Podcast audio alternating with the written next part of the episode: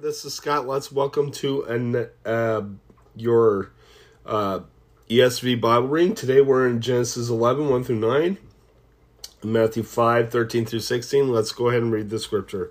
The Tower of Babel. Now, the whole earth had one language and the same words. And as people migrated from the east, they found a plain in the land of Shinar and settled there.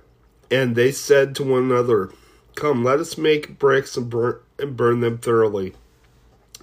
And they had brick for stone and bitumen for mortar.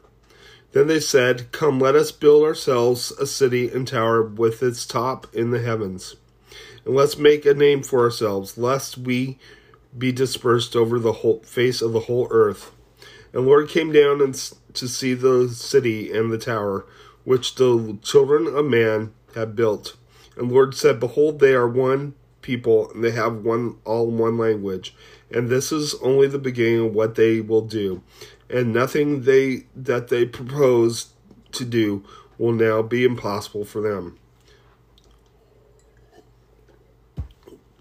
Come, let us go down and and there confuse their language so that they may not understand one another's speech.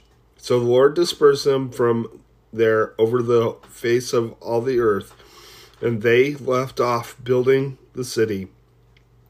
Therefore its name was called Babel, because there the Lord confused the language of all the earth, and from there the Lord dispersed them over the face of all the earth.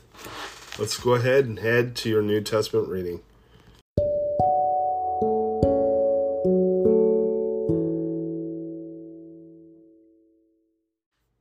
Okay, so now we're um, in Matthew 5 13 through 16. Let's go ahead and read the scripture. Salt and light.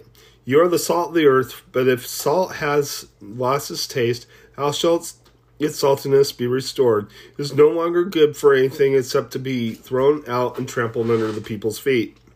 You are the light of the world. A city set on a hill cannot be hidden. Nor do people light a lamp and uh, put it, under a basket, but on a stand, and it gives light to all in the house. The same way, let your light shine before others, so that they may see your good works and give glory to your Father who is in heaven. Let's go ahead and close in prayer. Lord God, I just praise you. I thank you for everything. I ask, Lord,